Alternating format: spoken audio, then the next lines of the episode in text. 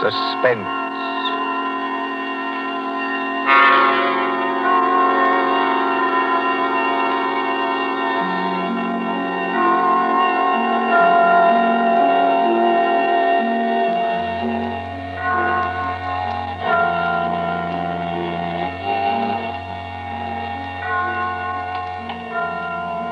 Now let's see. Suspect, suspectant, suspend. Ah, here we are. Suspense.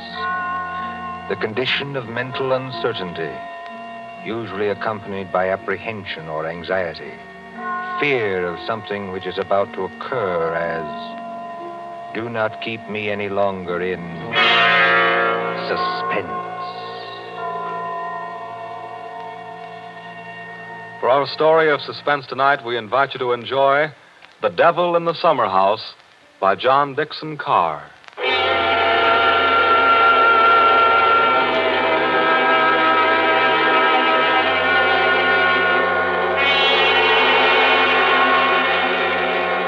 Somewhere along the Hudson, perhaps not far from Terrytown, there is a modest house in its own grounds. Behind it, in a spacious garden, stands a summer house of evil memory. More than 25 years ago, a man shot himself, or at least died, in that summer house. They found Major Kenyon with a scorched bullet hole in his head and the weapon beside him. But we are in the present now. The latticed summer house has grown heavy with vines, and only the other evening two men came into that garden at twilight over the shaggy grass as a storm was brewing along the Hudson. Two men, the lawyer from New York Who's there? and Captain Burke of the homicide Easy, squad. my friend, easy. I was just going to ask you the same thing. My name is Parker. I'm an attorney. You're not Captain Burke. Yeah, the very same and no other. I thought I recognized you, Mr. Parker. Must be something important to bring you so far from New York at this time of night. I was in Tarrytown anyway. I thought there'd be a housekeeper here, but I don't see any lights. You've got business here? Yes, in a way. Have you? I don't know. I'll tell you better after you tell me what brought you to a place that no one has lived in for ten years. Tell me, Captain. Did you ever get an anonymous letter from a dead man? Did you? No, I can't say I did. The letter's anonymous. How do you know the man's dead? Because they're all dead. Every last one of them. Dead and under the ground, where they can't be hurt any longer. Look. There's the summer house where Jerry Kenyon used to work. There are the windows of the library and the dining room. Looking toward it. Confound this lightning. Makes the windows blaze, don't it? Jerry Kenyon hadn't a care in the world. Yet he shot himself. I'll show you the letter. Now, look, Mster Parker, I couldn't read anything in this light. But if we can get inside the house now- Certainly we can get into the house. I was the family attorney. I've got the keys. Why should a dead person send me a letter?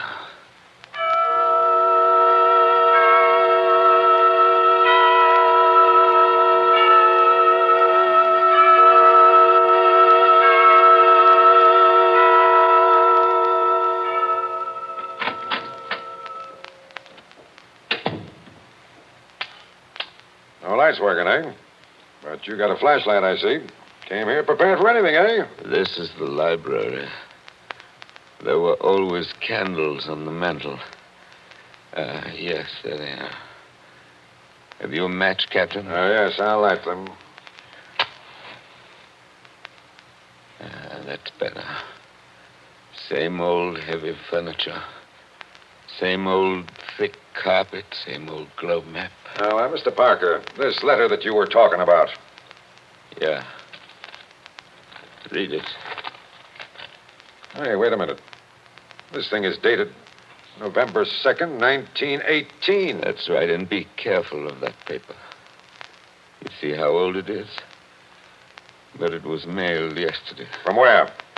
I don't remember. I didn't keep the envelope. Read it. Dear Joe, In case you didn't know, it's I'm Joe. dear Joe, if you want to know how Major Kenyon really died. But we know how he died. It was suicide. Are you sure it was? Whoever wrote this letter doesn't seem to think so. If you want to know how Major Kenyon really died, look in the third drawer of the desk in the library. Press hard at the back of the drawer. Yours very truly. That's not signed. That's right. Are you sure you don't know who wrote that letter? This is the first time I've been back in this room, Captain. It was almost a home to me once. There's the chair where Isabel sat on the afternoon it happened. Isabel was Jerry Kenyon's wife, beautiful woman. There's the door that the maid let me in by that afternoon. You know, Captain, seems to me they're all here tonight. Who?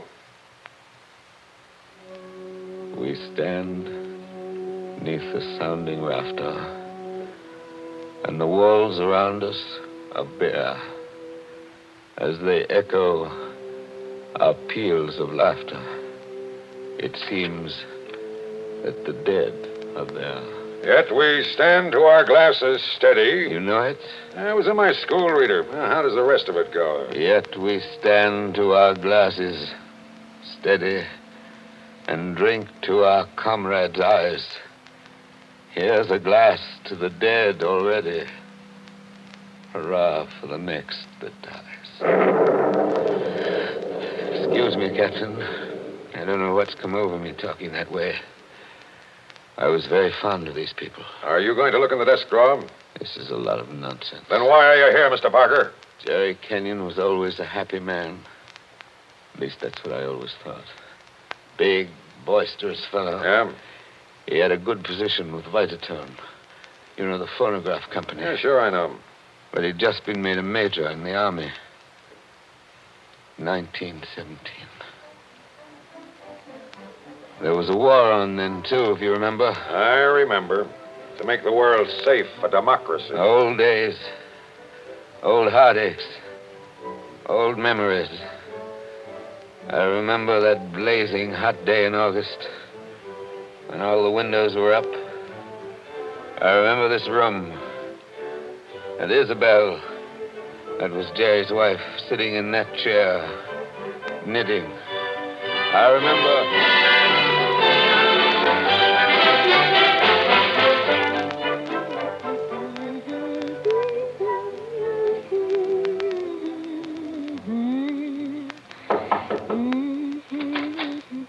Oh, yes, Kitty. What is it? There's a man to see you, Miss Kenyon. He says his name's Parker. Yes, I'm expecting him. Uh, Show him in, please. All right, ma'am. Shall I take your knitting in your knitting bag? Why should you take my knitting? I don't know, Miss Kenyon. I just wondered. You can come in now. Thank you. Hello, Joe. Hello, Isabel. You sent for me? Joe, I must apologize for Kitty. Servants are getting to be a problem nowadays. She looks pretty enough to get along. Oh, Kitty's got large ideas. She wants to go on the stage, if you please, and do imitations, like Miss Draper. She only knew how hard it was acting all your life. Isabel, you've been crying. I have not. At least Is that why you sent for me? I've missed you. You haven't been here in over a week, Joe. I had an idea Jerry was getting a little tired of having me around this house. Oh, no, Joe. Why, Jerry, Yes, what about Jerry? I wish I knew, Joe. That's why I wanted you here. Where is he, by the way? I want to say goodbye to him before he leaves. He's probably out in the summer house where he works with all those papers. He's got a lot of work to catch up with. He's going overseas tomorrow. Yes, I know. He's out there. He's been out there all day. His last day here, and I've been alone. That sounded like a shot. yes, it was a shot, Joe. In the house. dear. Doesn't seem to worry you. It's only Paul, Jerry's brother, Paul. Oh, thought you'd gotten him off your hands for good. Jerry asked him out. He got here two nights ago. That doesn't make it any easier for you, does it? No, I don't mind. Jerry's fixed him up with a pistol range in the cellar.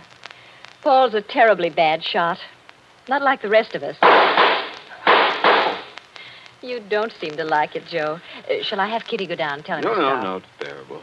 As long as he keeps away. Poor Joe.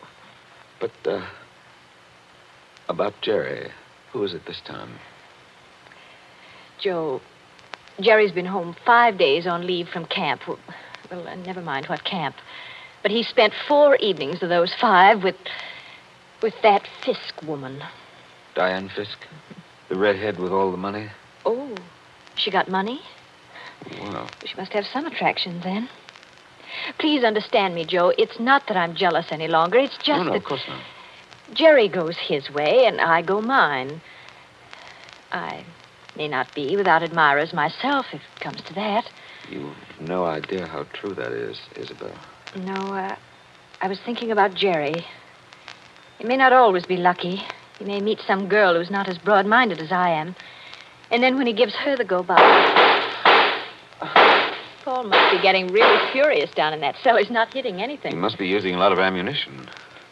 Now, your trouble, Joe, is that you're too much of a gentleman. And if you really want to see Jerry, uh, there he is now. Where?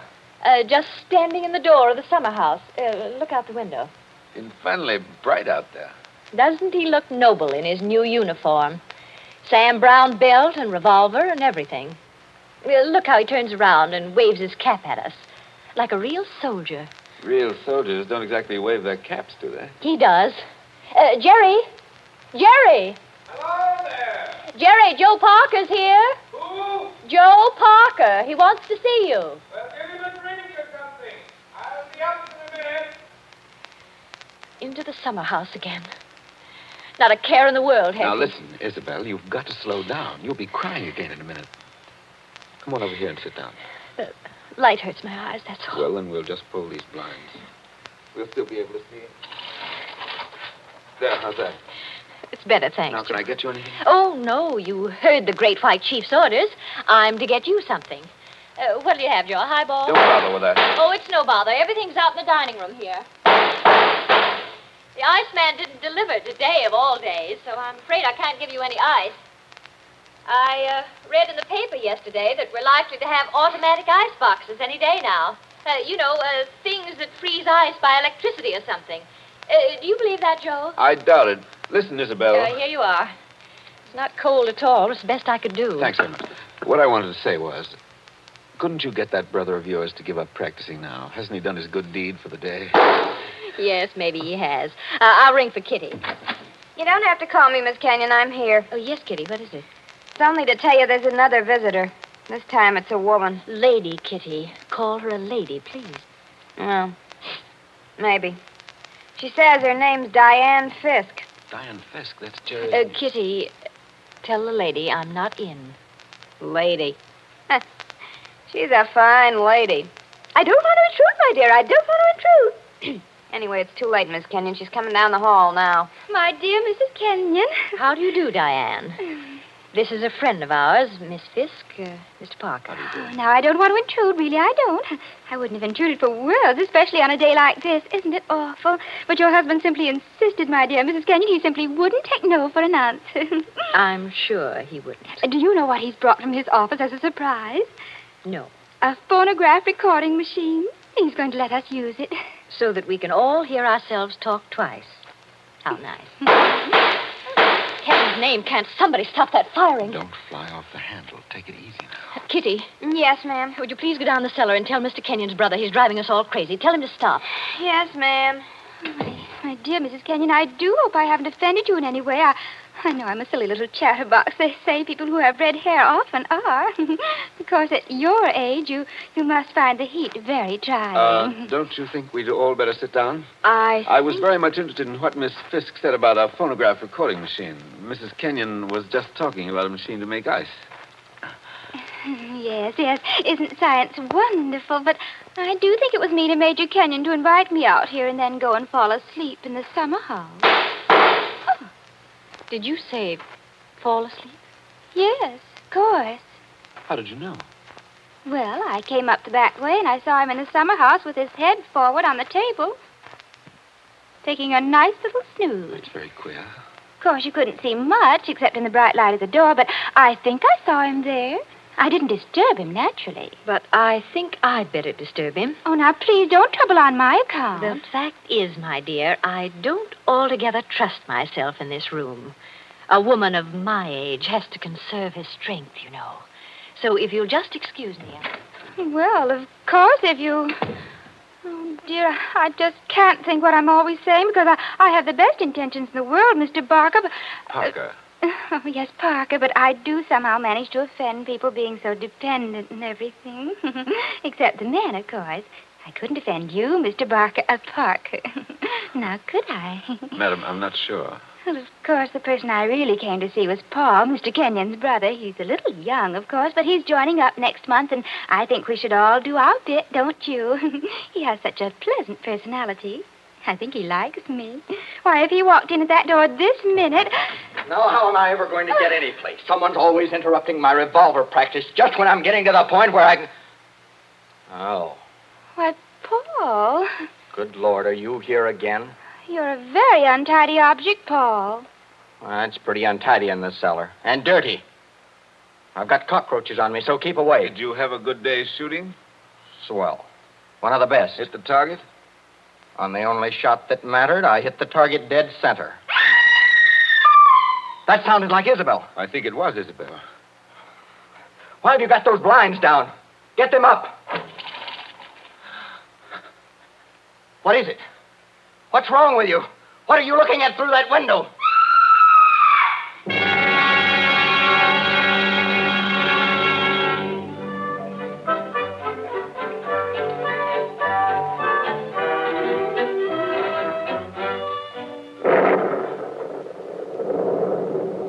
That was 25 years ago, Captain Burke.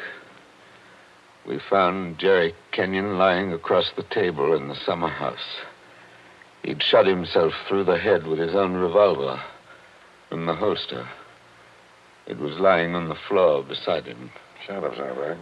I see. When Isabel found him, he'd been dead about half an hour. The doctors proved that, did they? Yes, that shot had been fired against his head. The front of his uniform cap was powder burned where the bullet entered. There's no doubt about that. None at all.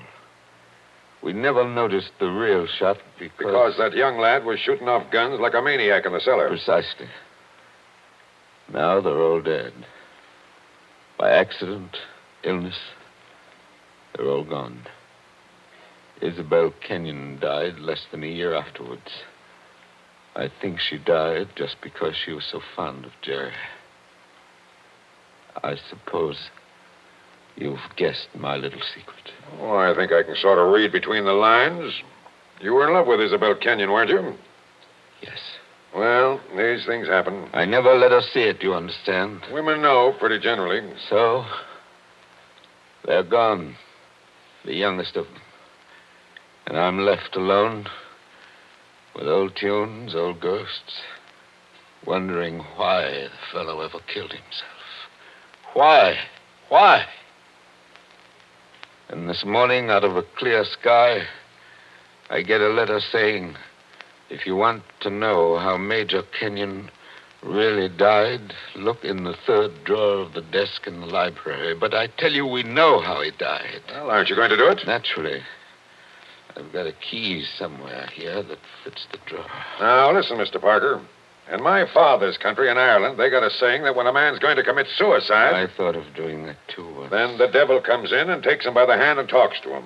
They say you can see the devil as plain as I see you just before you pull the trigger. The devil must have been in the summer house that afternoon. Then. Oh, no, he wasn't. What do you mean? Major Kenyon didn't kill himself.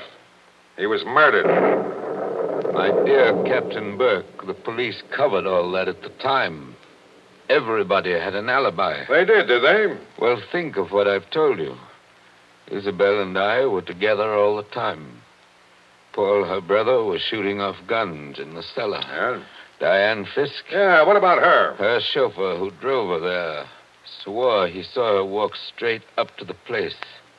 She passed the summer house but didn't stop there. Well, that checks. Even Kitty, the maid, could prove she'd never stirred out of the house until just a minute or so before Isabel went herself. Oh, and why did the maid have to leave the house at all? She was taking Jerry the black coffee he drank every afternoon.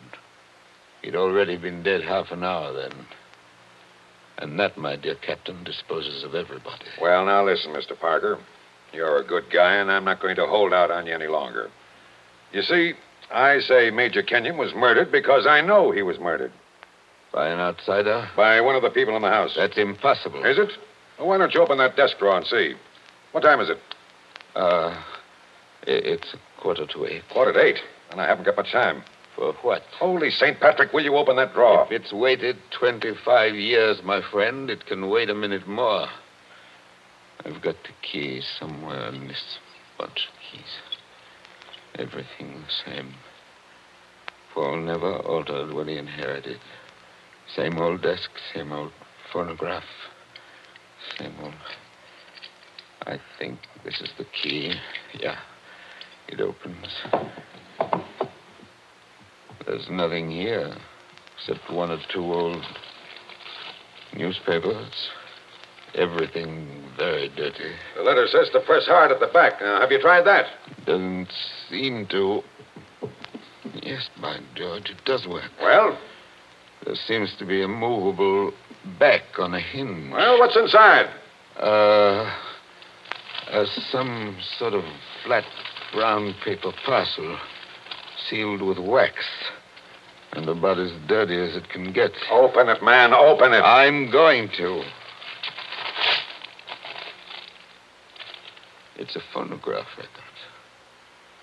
There's a plain white label, something on it written in pencil. I don't see too well nowadays without my glasses. Well, here, give it to me. I'll read it to Let's you. go on. A record of how I killed Jerry Kenyon. Say, don't you get it, Mr. Parker? This is the real goods. The murderer's going to tell us his own story 25 years later. Be careful. Whatever you do, don't drop it. You seem to be interested enough now. I don't say I'm not interested. I say I can't believe it. You know, when you were talking about the dead coming back and that kind of thing, you sure started giving me goose pimples. But that's just what it is a dead person. Now, there's the phonograph. Put that record on. Let's hear what the ghost says. Any of them could have made the record, of course. The apparatus was all here. Don't just stand there by the phonograph. Won't it work? Yes, it works. Is it wound up? Yes, it's wound up. Here goes. Now, look, Mr. Parker.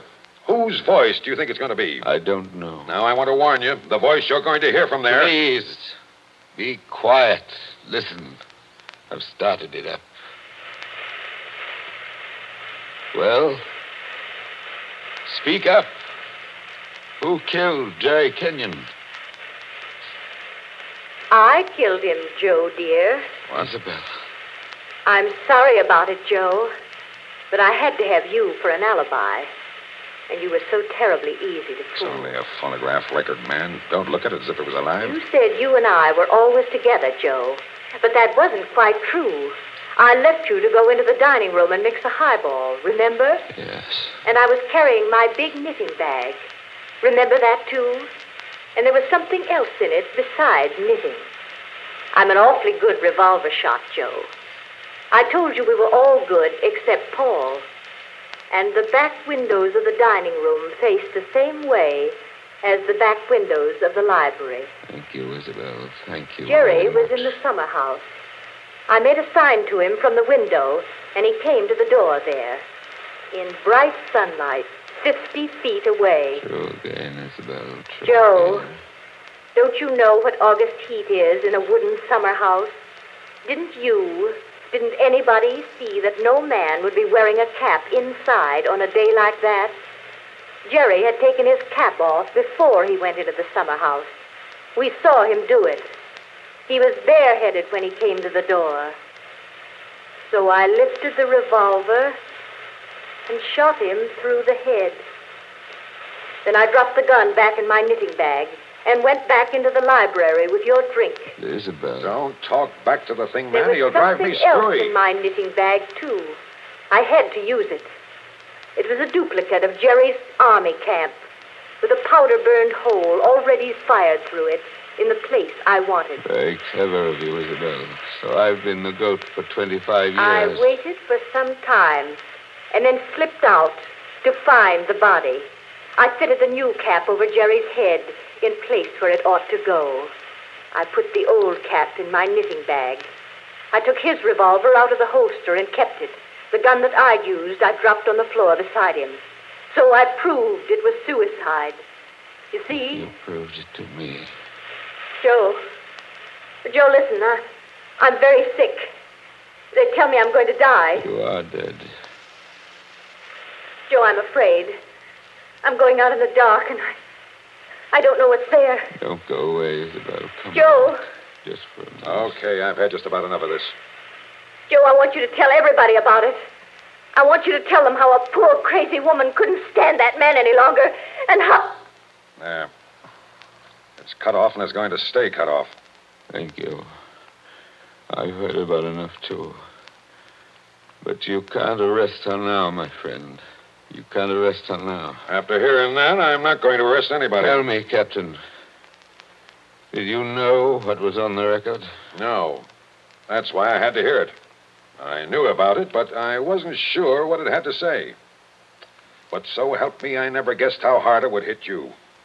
Man, don't you get it even yet? Yes, I get it. Oh, no, you don't. You don't see anything. That was how the fake suicide was managed, yes.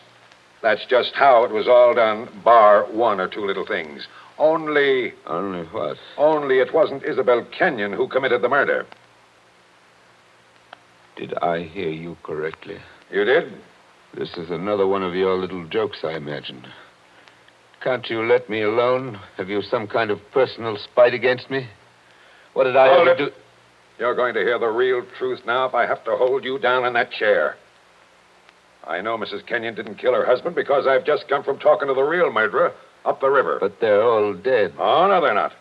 And I haven't got much time either. That clock's just going to strike eight. What's the time got to do Good with deal if you'll follow me. Mrs. Kenyon died less than a year after her husband, didn't she? it? Yes. But it wasn't Mrs. Kenyon's voice you just heard in that record. What? I'm telling you, the real murderer hated her. Hated her like poison and wanted her blamed for the crime. When Mrs. Kenyon died, the real murderer wrote a letter. Well, But she never mailed that letter. She made a lying record of Isabel Kenyon's voice as evidence. Now you figure it out for yourself. Who was pretty enough to take Major Kenyon's eye and strike back like fury when she got thrown over? Who wanted to go on the stage and do impersonations? Kitty, the maid, Ah, you're talking sense. she shot Jerry from the dining room window. When she couldn't borrow Mrs. Kenyon's knitting bag, she went out to the summer house with a gun and the fake cap wrapped in a napkin on a coffee tray. She did go out, I remember. Actually, she got there before Mrs. Kenyon did. But the summer house was dark inside, and Mrs. Kenyon never noticed her. The next day, Kitty wrote that letter, but she couldn't bring herself to send it. So she kept that letter till the day before yesterday. Then one of the boys at Sing Sing, Wait a minute. thinking he was doing her a kind action, put a stamp on it and mailed it. Did you say Sing Sing? Yes. They're electrocuting her tonight for the murder of an Italian down at Collier's Hook. I found out about the record, all right. But the one thing I wasn't sure of was that, that she had done the job alone.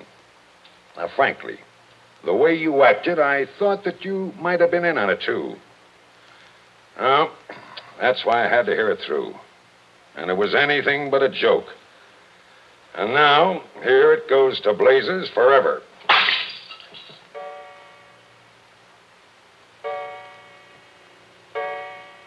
Eight o'clock. Now she's dead.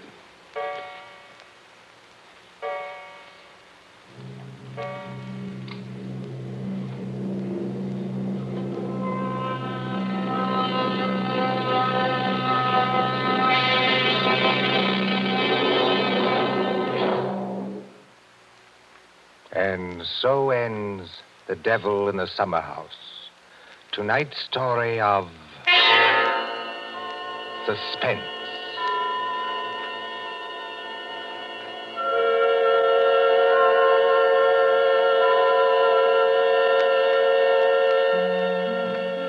The part of Mr. Parker was played by Martin Gable.